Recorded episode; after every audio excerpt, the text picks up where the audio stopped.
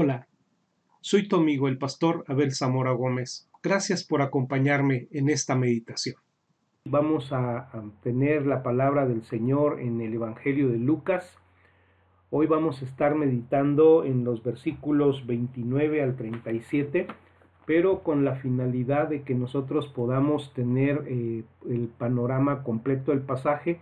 Yo les invito para que podamos ver eh, pues desde el versículo número 25 lo que este pasaje nos, nos presenta. Dice así la palabra del Señor.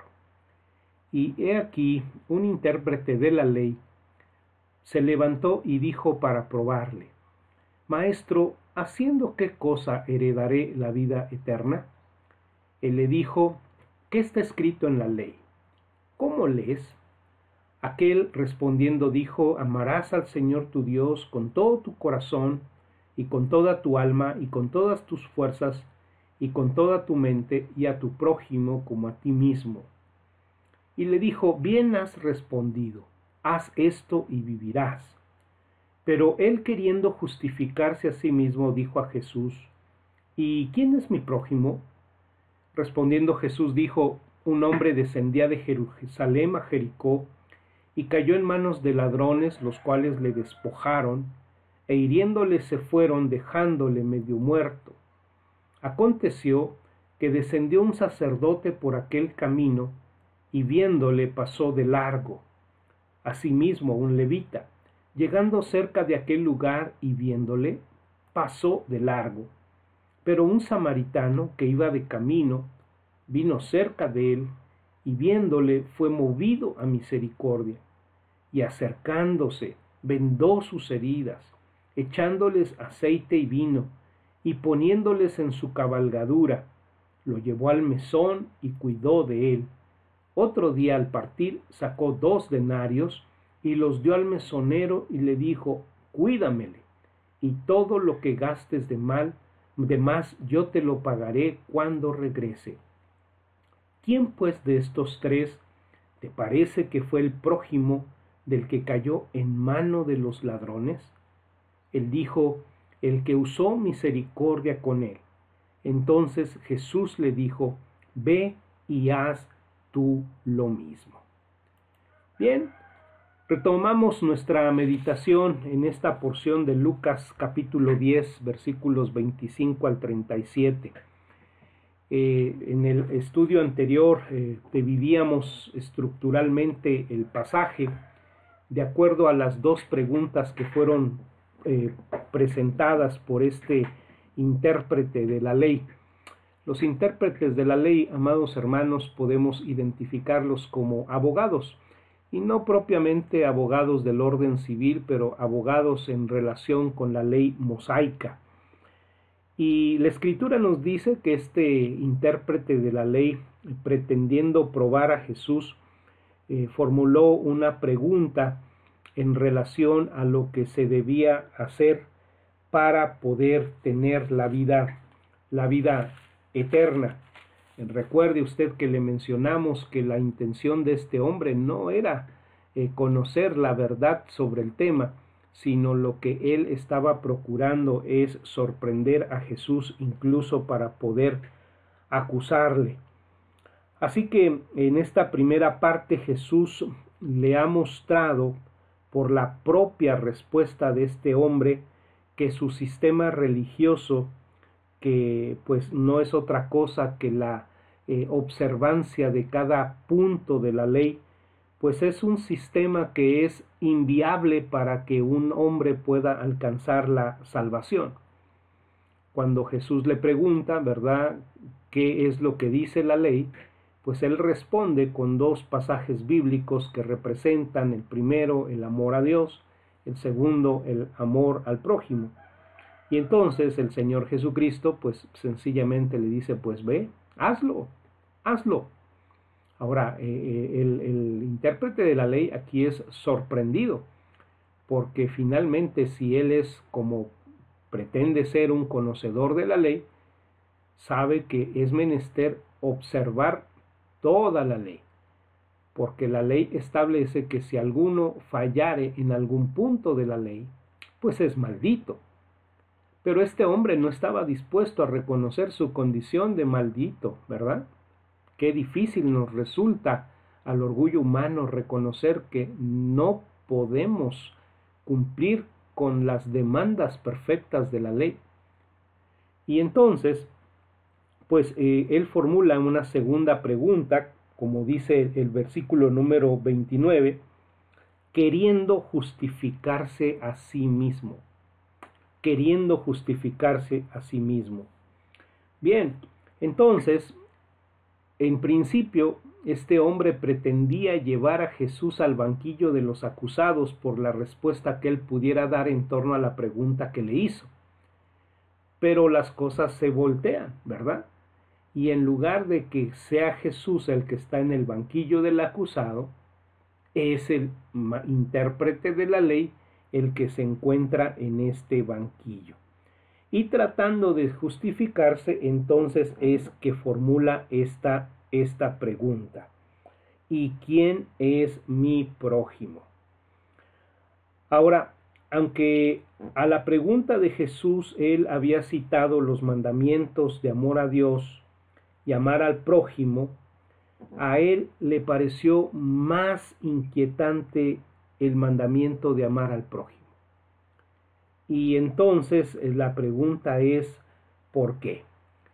Y yo quisiera a ustedes darles una teoría de lo que a mí me parece del por qué él se avino a la segunda al segundo aspecto, concentrarse en el segundo mandamiento y no lee el primero.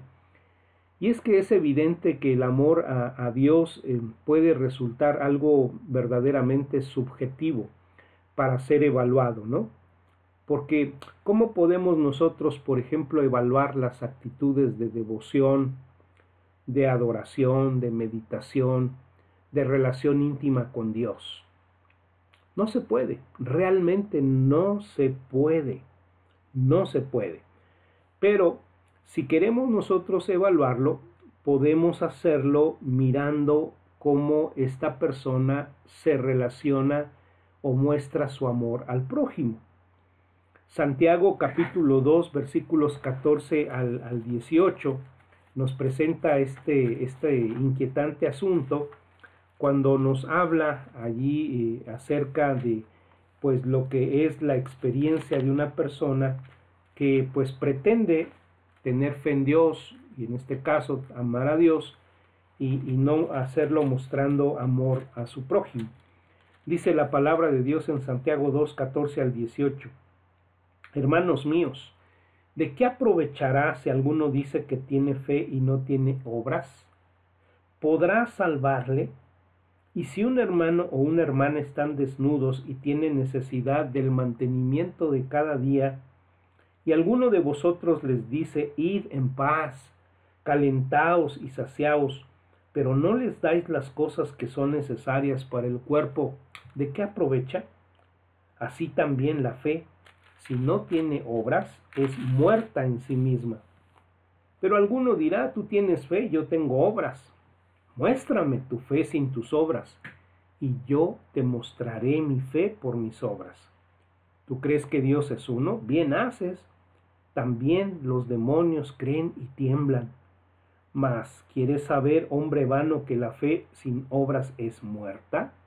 Y entonces presenta dando algunos ejemplos de personas que manifestaron a través de la acción la fe que ellos tenían. Y en este sentido es precisamente lo que se está demandando. ¿Tú quieres manifestar que eres un hombre de amor a Dios? Bueno, pues exprésalo a través de tu amor al prójimo. Porque si tú amas a Dios, entonces vas a obedecer los mandamientos de Dios. Y los mandamientos de Dios implican tu amor hacia el prójimo. Ahora, eh, en este sentido, queridos hermanos, nosotros vemos que este abogado, queriendo justificarse a sí mismo, formula entonces esta pregunta, ¿quién es mi prójimo? Y algo que me llama la atención es la manera en la que Jesús responde. Tal vez si a mí me hubieran formulado esa pregunta, o tal vez si a usted le hubieran formulado esa pregunta, hubiera sacado un diccionario, ¿verdad? Hubiera ido a Google para tratar de expresarle con términos eh, técnicos lo que es un prójimo a este individuo, o tal vez incluso usted hiciera un análisis de la palabra original en el idioma hebreo y luego en el idioma griego y entonces ofrecerle una definición. Pero Jesús, amado hermano, no responde de esta manera. Jesús responde con una historia, una historia ficticia que nosotros identificamos como una parábola. Ahora, usted recuerde cuál es el propósito de, las parábolas. Jesús ya se los había dicho a sus discípulos para que ven no vean y para que oyendo no entiendan. Me, explico. Las parábolas tenían esa función. Solo las personas que pueden ver, solo las personas que creen pueden entender estas parábolas. Y es por eso que a mí me parece que esta parábola que nosotros tenemos aquí enfrente, es una de las parábolas más mal entendidas a lo largo de la historia del cristianismo. Aún el día de hoy usted va a ver que generalmente cuando se habla del buen samaritano, generalmente se trata de enfatizar el aspecto de la justicia social, de el mostrar bondad hacia los necesitados el tal vez promover eh, la ayuda para los que menos tienen. Pero, amado hermano, este no fue de ninguna manera el propósito de Jesús. De ninguna manera Jesús pretendió, ¿verdad?, hacer esto eh, al usar esta parábola. Vamos a ver entonces qué es lo que verdaderamente tiene como propósito Jesús al hablarnos de esta, de esta parábola.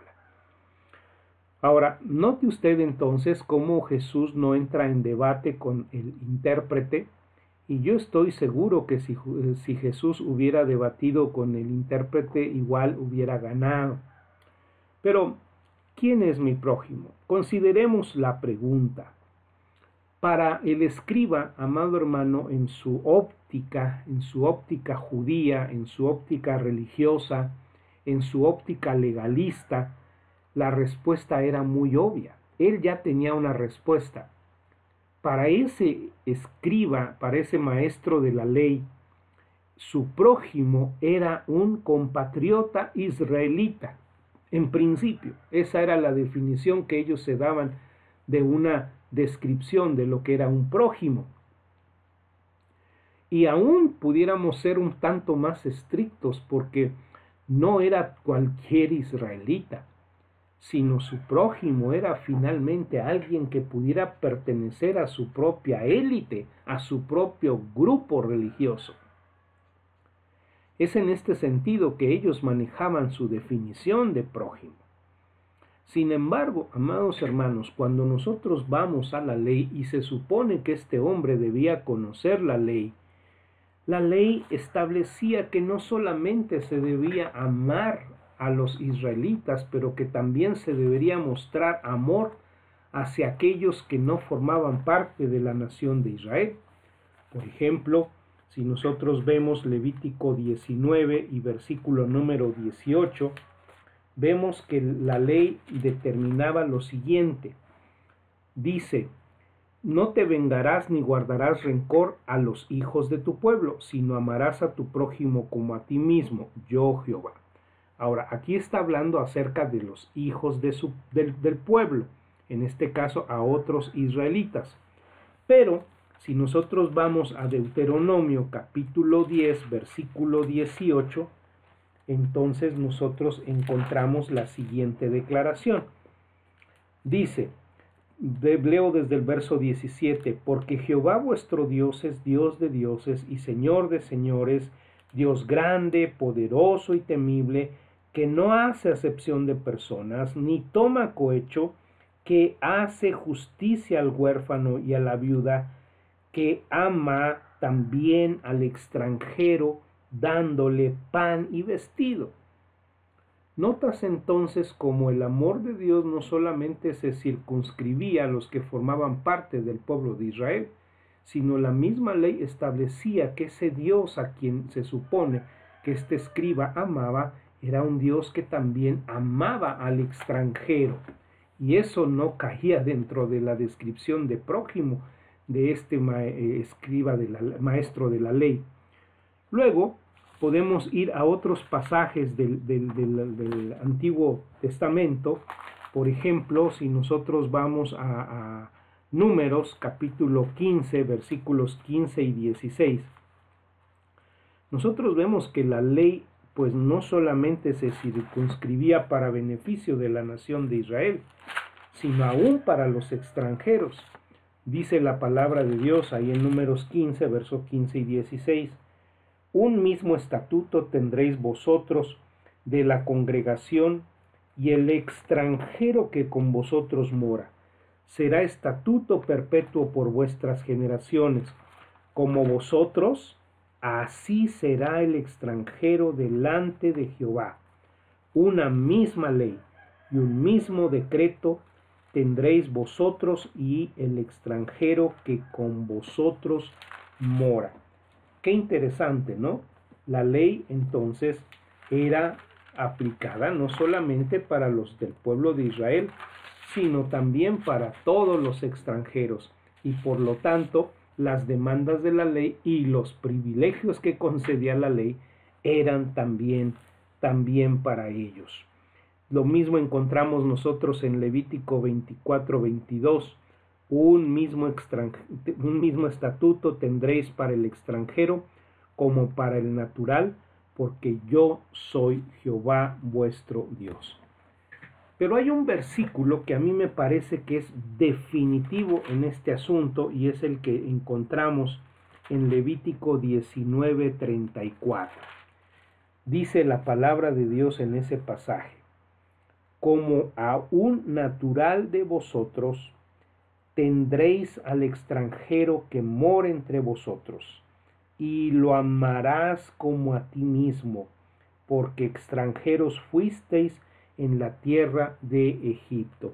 Yo, Jehová, vuestro Dios. Bien, ¿te das cuenta que Jesús pudiera haber recurrido a la misma ley para debatir con, con este, con este eh, maestro de la ley? y sin embargo no lo hace.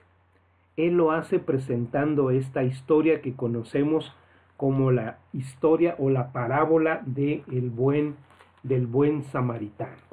Y la historia es una historia bastante simple, bastante sencilla. Obviamente que es una historia que es muy característica de la literatura judía y de la literatura bíblica, porque nos deja obviamente con muchos vacíos que nosotros pudiéramos llenar, pero no nos los menciona porque no son importantes. Los detalles que nos son mencionados son los detalles que para el propósito que Jesús la presenta son los importantes.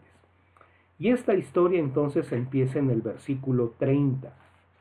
Dice, respondiendo Jesús dijo, un hombre descendía de Jerusalén a Jericó y cayó en mano de ladrones, los cuales lo despojaron e hiriéndole se fueron dejándole medio muerto.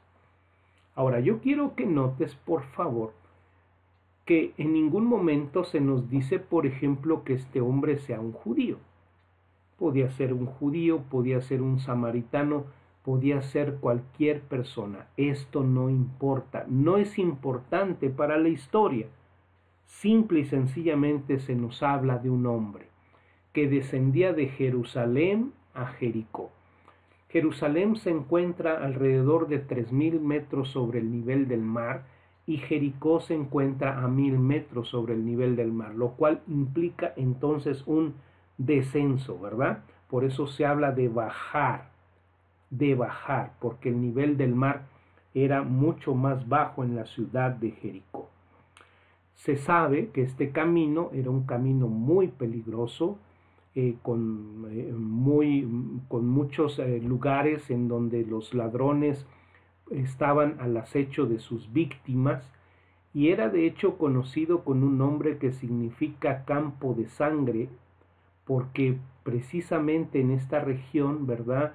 Los ladrones muchas veces ah, cometían sus fechorías y llegaban incluso a privar de la vida a sus víctimas.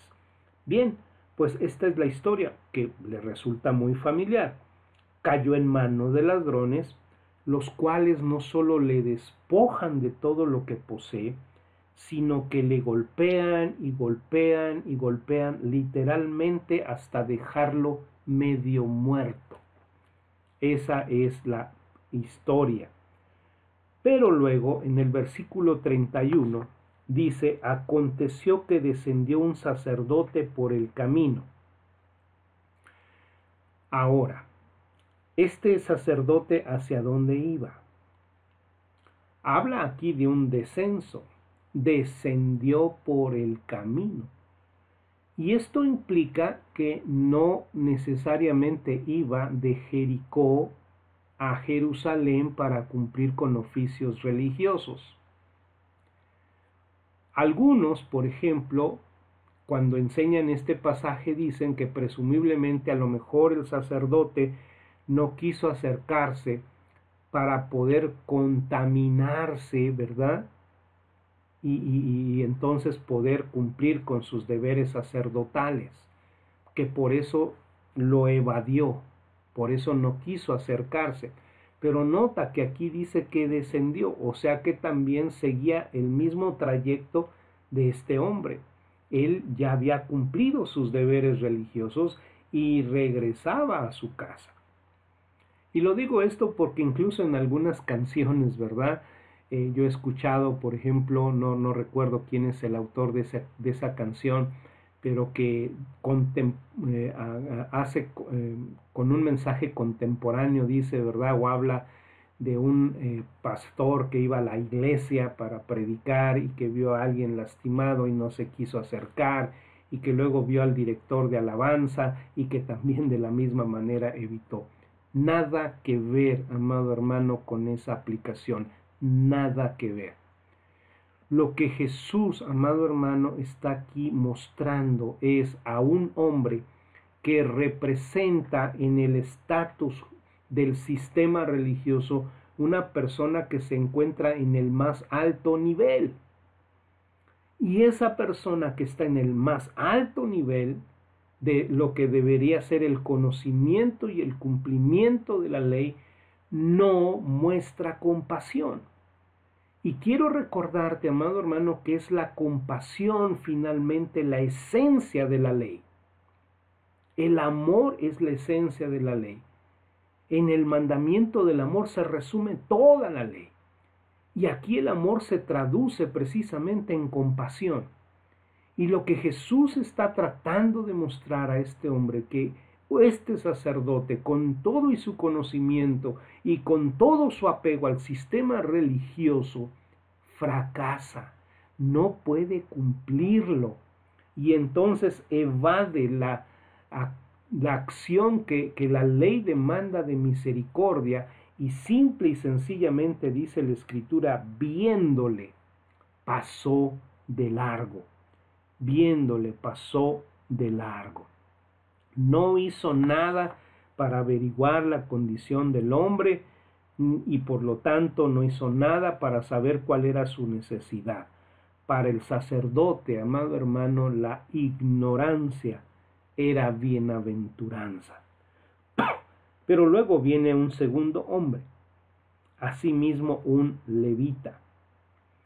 Eh, mientras los sacerdotes eran los descendientes de Aarón, los levitas eran por decirlo de alguna manera, sus primos, ¿verdad? Eran descendientes de la tribu de Leví y cumplían con funciones de apoyo en el servicio religioso del templo. Dice asimismo un levita, llegando cerca de aquel lugar y viéndole, pasó de largo.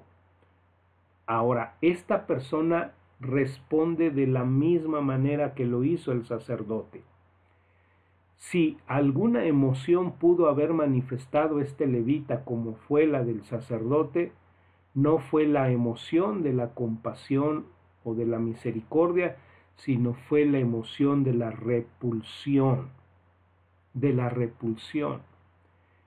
Y, cuando yo veo las, las actitudes de estos hombres, me recuerda la actitud que uno tiene, por ejemplo, si usted ha manejado su auto, y, a mí me ha pasado cuando lo saco de la cochera y de repente no me doy cuenta que no está bien abierta la puerta, el portón y de repente le doy un rayón al carro.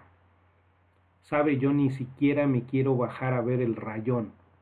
¿Y sabe por qué? Porque me hace sentir más culpable. Y esto es precisamente lo que Jesús está tratando de mostrarle a este hombre que independientemente del rango o posición dentro del sistema religioso de los judíos, ese sistema es incapaz para poder manifestar todo lo que la ley demanda o lo que la esencia de la misma ley demanda y que entonces se traduce en un fracaso como sistema para poder obtener la salvación. Eso es la intención de Jesús. Pero bueno, Jesús trae a colación un tercer personaje. Y aquí pues podemos recordar las diferencias críticas para los judíos que tenían en relación con los samaritanos. Saben ustedes que los samaritanos, eh, como lo hemos ya mencionado en otras ocasiones, eran una raza mestiza que había sido producto de la repoblación que habían hecho los asirios después de su conquista del reino del norte. Algunos judíos habían quedado en la región y los asirios acostumbraban traer a personas de otras latitudes a las tierras que conquistaban para entonces poder hacer una mezcolanza racial. Los judíos obviamente que también fueron conquistados, pero ellos lo fueron por los babilonios. Y los babilonios, aunque los deportaron, ¿verdad? Los llevaron fuera de su país, sin embargo les permitieron conservar, ¿verdad? La pureza de su raza. Así que cuando ellos regresan, los judíos pues conservan la pureza, pero encuentran ya un pueblo samaritano que tiene características de mestizaje. Ahora, cuando ellos regresan, cuando los judíos regresan a la tierra prometida, ellos encuentran que uno de los principales eh, adversarios tratando de impedirles, perdón, la reconstrucción de Jerusalén y de su templo, son precisamente los samaritanos. Así que hay un odio que generacionalmente empezó a crecer y a crecer entre samaritanos y judíos. Pero llama la atención que precisamente es a un samaritano odiado por los judíos a quien Jesús utiliza en este ejemplo. Ahora, si tú quieres ver la antipatía que los judíos tienen hacia los, hacia los samaritanos, bueno, baste ver la actitud de la samaritana hacia Jesús, cómo me pides agua siendo yo samaritana. O puedes ver, por ejemplo, la actitud de Juan y Jacob, de Santiago su hermano, recuerdas cuando ellos, pues ante la negativa de los samaritanos a recibirles en su aldea, deseaban que fueran quemados. Pero me parece que mucho más distintiva es la, la referencia que encontramos en Juan 8:48, donde a Jesús se le dice la peor maldición que podía mencionar un judío. Se le llama samaritano y endemoniado. Esa era la peor ofensa que un judío podía pronunciar. Y así fue como llamaron a Jesús. Ahora, la mención del samaritano entonces debió provocar en este eh, eh, maestro de la ley repulsión. Pero a diferencia de los otros dos, el samaritano que es considerado último en la escala social judía, en este momento, ¿verdad? Muestra una actitud completamente diferente. Dice la escritura, un samaritano que iba de camino Y nota que aquí la idea es que este hombre tenía un propósito, iba de viaje, dice, dice otra versión, iba de viaje, tenía un propósito bien definido. Sin embargo, dice, vino cerca de él, se acerca a la víctima en lugar de ignorarla. Y viéndole, y el verle implica hacer un análisis, una consideración del estado en el que se encuentra y entonces, considerando la situación de este hombre herido, dice la escritura, fue movido a misericordia. Fue movido a misericordia.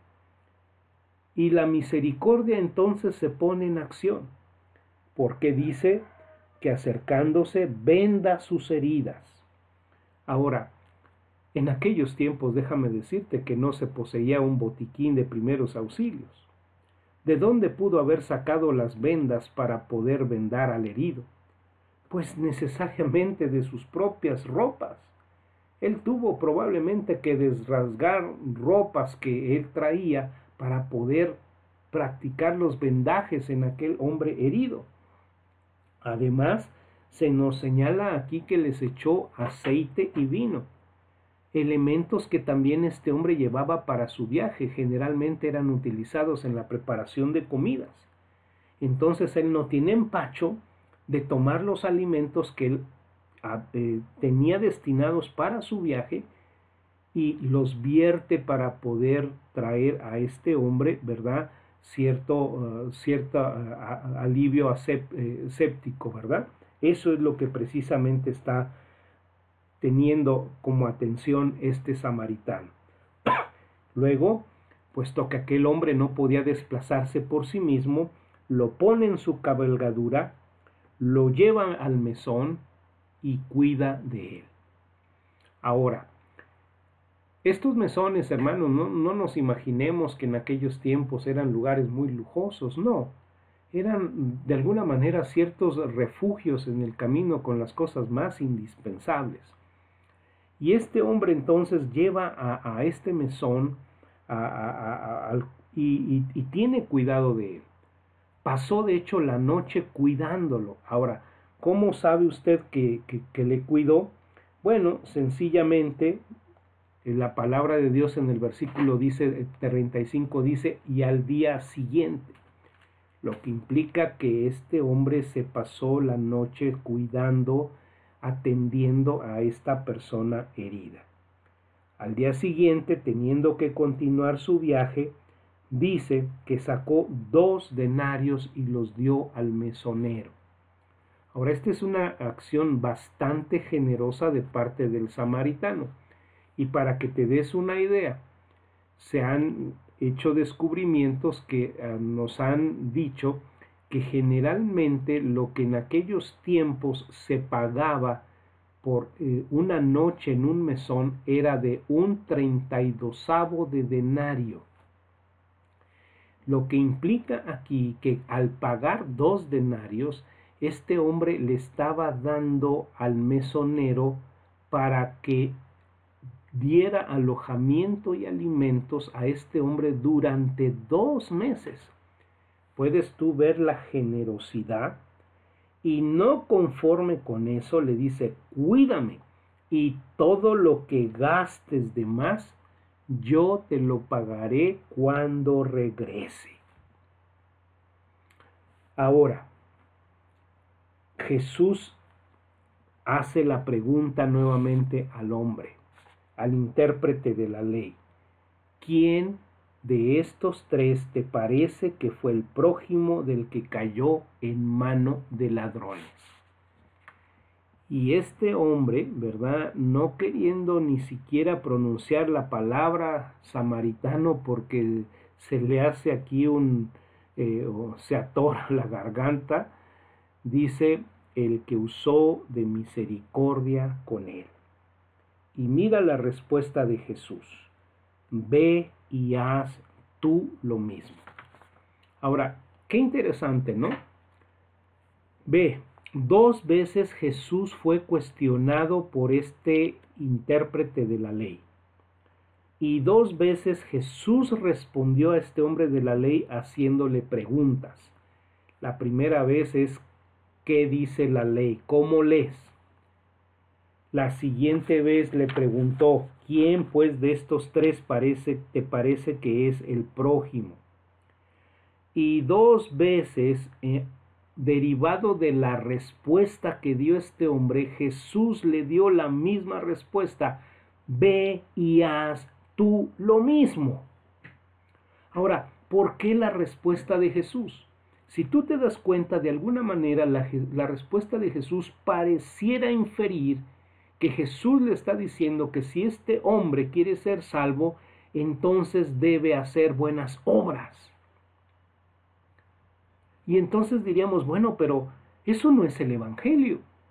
El Evangelio es la salvación por la gracia a través del sacrificio de Cristo. Sí, esas son las buenas nuevas. Pero para poder comprender las buenas nuevas, primero hay que comprender las malas nuevas. Y las malas nuevas es que el hombre es incapaz de cumplir con todas las demandas de la ley, con todas las demandas de la justicia de Dios. Esto es lo que el hombre debía comprender. Ante la primera pregunta, el hombre debía llegar a la conclusión de que si era honesto, él no había guardado toda la ley. Pero dice la escritura que todavía aún así él quiso justificarse a sí mismo. Él estaba buscando aún todavía tecnicismos en la ley, como todo buen abogado hasta el día de hoy, buscando recovecos en la ley para poderse escapar. Finalmente él, Jesús lo lleva a un aspecto práctico y le dice, bueno, este es el prójimo, el que actúa con misericordia. Y no actúa con misericordia ocasionalmente, no es aquel, ¿verdad?, que está pagando bonos para que los eh, que no tienen este alimento coman. No es aquel, ¿verdad?, que ocasionalmente da una ofrenda de amor para atender las necesidades de otro. No.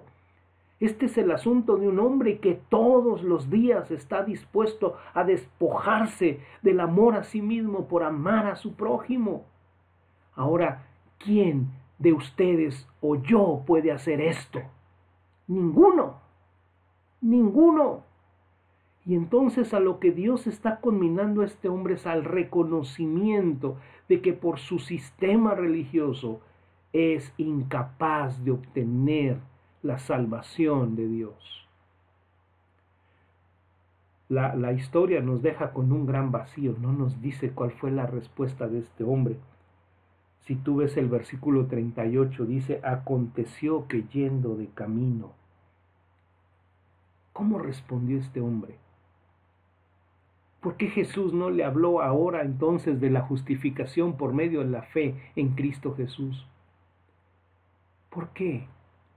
Porque primeramente los hombres necesitan comprender su condición espiritual este hombre primero tiene que darse cuenta de la insuficiencia de su sistema.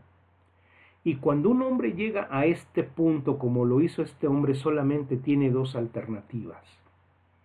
La primera es que debido a que se da cuenta que está condenado por la ley, por no poder cumplir la ley, entonces tiene la necesidad de buscar otra forma a través de la cual él puede ser justificado delante de Dios. Y es ahí donde entra el Evangelio.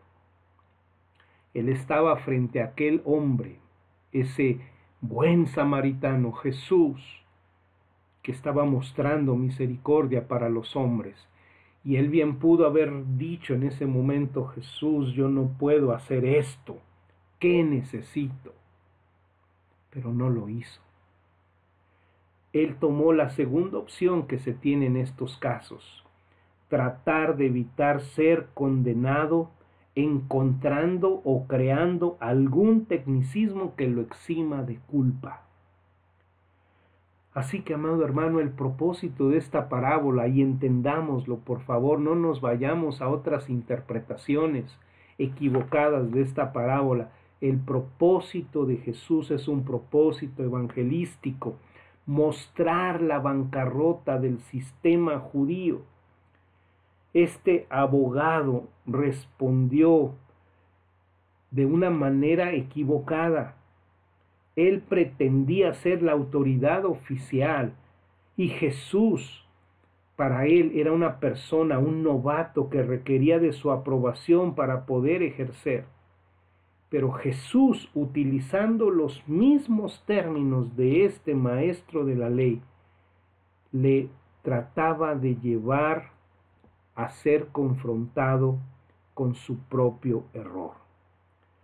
Le muestra que aquellos con los más altos cargos dentro de su sistema religioso no podían de ninguna manera ser todo lo compasivo que la ley demanda. No podían, no podían cumplirla. Termino citando Mateo capítulo 9, versículos 9 al 13. Dice la palabra del Señor. Pasando Jesús de allí vio a un hombre llamado Mateo que estaba sentado al banco de los tributos públicos y le dijo, sígueme. Y se levantó y lo siguió. Y aconteció que estando él sentado a la mesa en casa, he aquí que muchos publicanos y pecadores que habían venido se sentaron juntamente a la mesa con Jesús y sus discípulos. Cuando vieron esto los fariseos dijeron a los discípulos, ¿por qué come vuestro maestro con los publicanos y pecadores? Al oír esto Jesús les dijo, los sanos no tienen necesidad de médico, sino los enfermos. Id pues y aprended lo que significa misericordia quiero y no sacrificio, porque no he venido a llamar a justos, sino a pecadores al arrepentimiento. Permítanme, y, me veo obligado a terminar con esta observación final. El propósito de Jesús no es de ninguna manera denigrar la erudición bíblica, el estudio, de ninguna manera. Su propósito era condenar lo que pudiéramos llamar la escolástica, esto es el estudio intelectual y académico de la Biblia que sustituye la fe y la obediencia. Pero finalmente este hombre llevó a ser conminado a reconocer que su sistema religioso era incapaz de poder otorgarle la salvación que él deseaba. La pregunta es, ¿confías todavía tú en buenas obras para ganarte en favor de Dios? ¿O necesariamente has llegado al punto en que tú dices, no lo puedo hacer? No puedo por mí mismo. Necesito un Salvador.